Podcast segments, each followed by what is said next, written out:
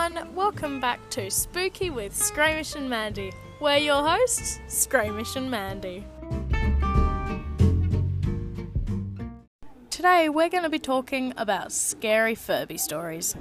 Our first story for today comes from Reddit user BurnsKid. I had two Furbies. They were buried in the bottom of the toy box, sleeping in the dead of the night. Years after we got them, I hear a deep, slow voice groaning, "Feed me." I screamed, ran to my parents' room, woke them both up, had them come into my room to go get the monster. They do go digging around my room when we hear it again. "Feed me," it said. More screaming and crying. Finally, my dad pulls out this half-dead Furby from inside the toy box and goes to smash it with a hammer in the garage. I still had nightmares from that 1 year later. Am I scared of this? I don't think so, because I feel as though a Furby is just doing what it's designed to do. It's designed to talk to you.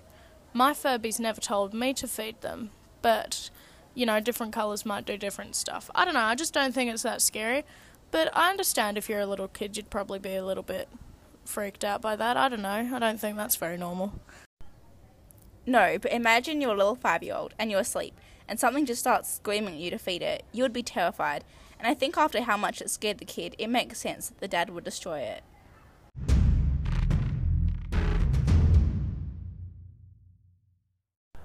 Our second story is by Reddit user BrokenPhoenix. My brother had one that he left in the kitchen one night. In my half-asleep stupor, all I could see was black kitchen blobs, since I didn't want to turn on the light and burn my eyes out. So I get my glass of water and start to head back when I hear something giggle behind me, then ask for food. I couldn't see anything, so I just backed away slowly and then said bye. I didn't go in the kitchen the next day until my mum went and figured out what the hell it was.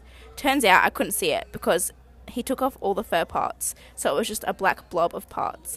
I'm glad I couldn't see it, because all there really was a pair of eyes to see, and that would have scared me worse than anything. I think the real person to be scared of in this story is honestly your brother. Nobody takes the fur off of a Furby. How do you even do that? I don't want to know, don't tell me. But it's like, also, why leave it in the kitchen? I don't know why you would want to just, like, destroy it like that. I suppose that would probably scare me, but, like, it's not scary once you know what it is. It was just a Furby with no hair. It's just, like, a naked mole rat. So be warned, Furbies do not stop if they do not want to stop. They have a mind of their own, and sometimes they just lose it.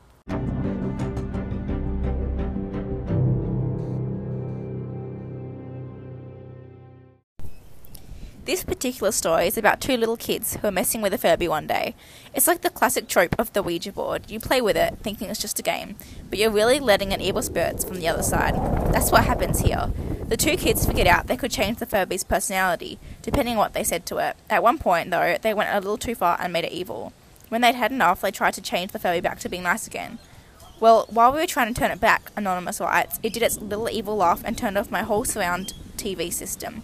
We got so creeped out, we ran upstairs and hid from it. When my friend had to leave, I told her she could never bring that possessed thing back to my house again. Sounds like a Ouija board would have been safer and a lot more wholesome. Probably would have been. I wouldn't be very scared if my TV turned off, because somebody may have gotten the remote, or power out, or your haunted Furby's trying to kill your family, I don't know. Any of the above. I remember one time when I was really young, like 5 or 6, I walked past the TV in the living room and it suddenly turned off and I screamed. It was so scary. I literally thought our house was haunted. So for that to happen and for there to be a haunted Furby, I would probably literally die. Die!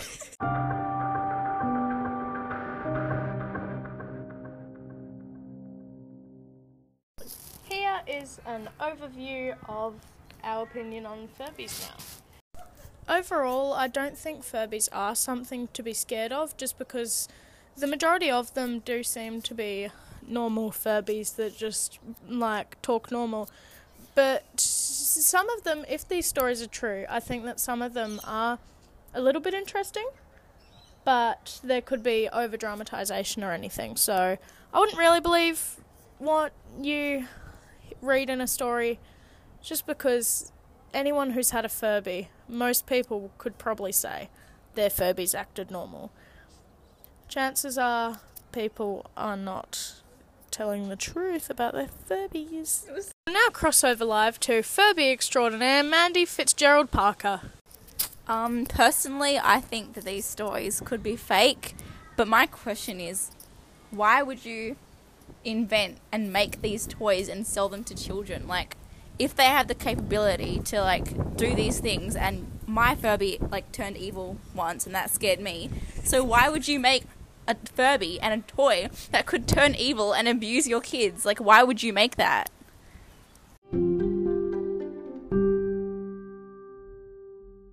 Here are some of our bloopers throughout recording. I on and burn my eyes out.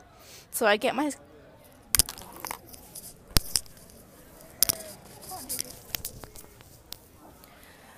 glass of water. You wanted it, you got it. Yeah, so, I feel you, sis. An anonymous person has written on Yahoo Answers... an anonymous on a holo...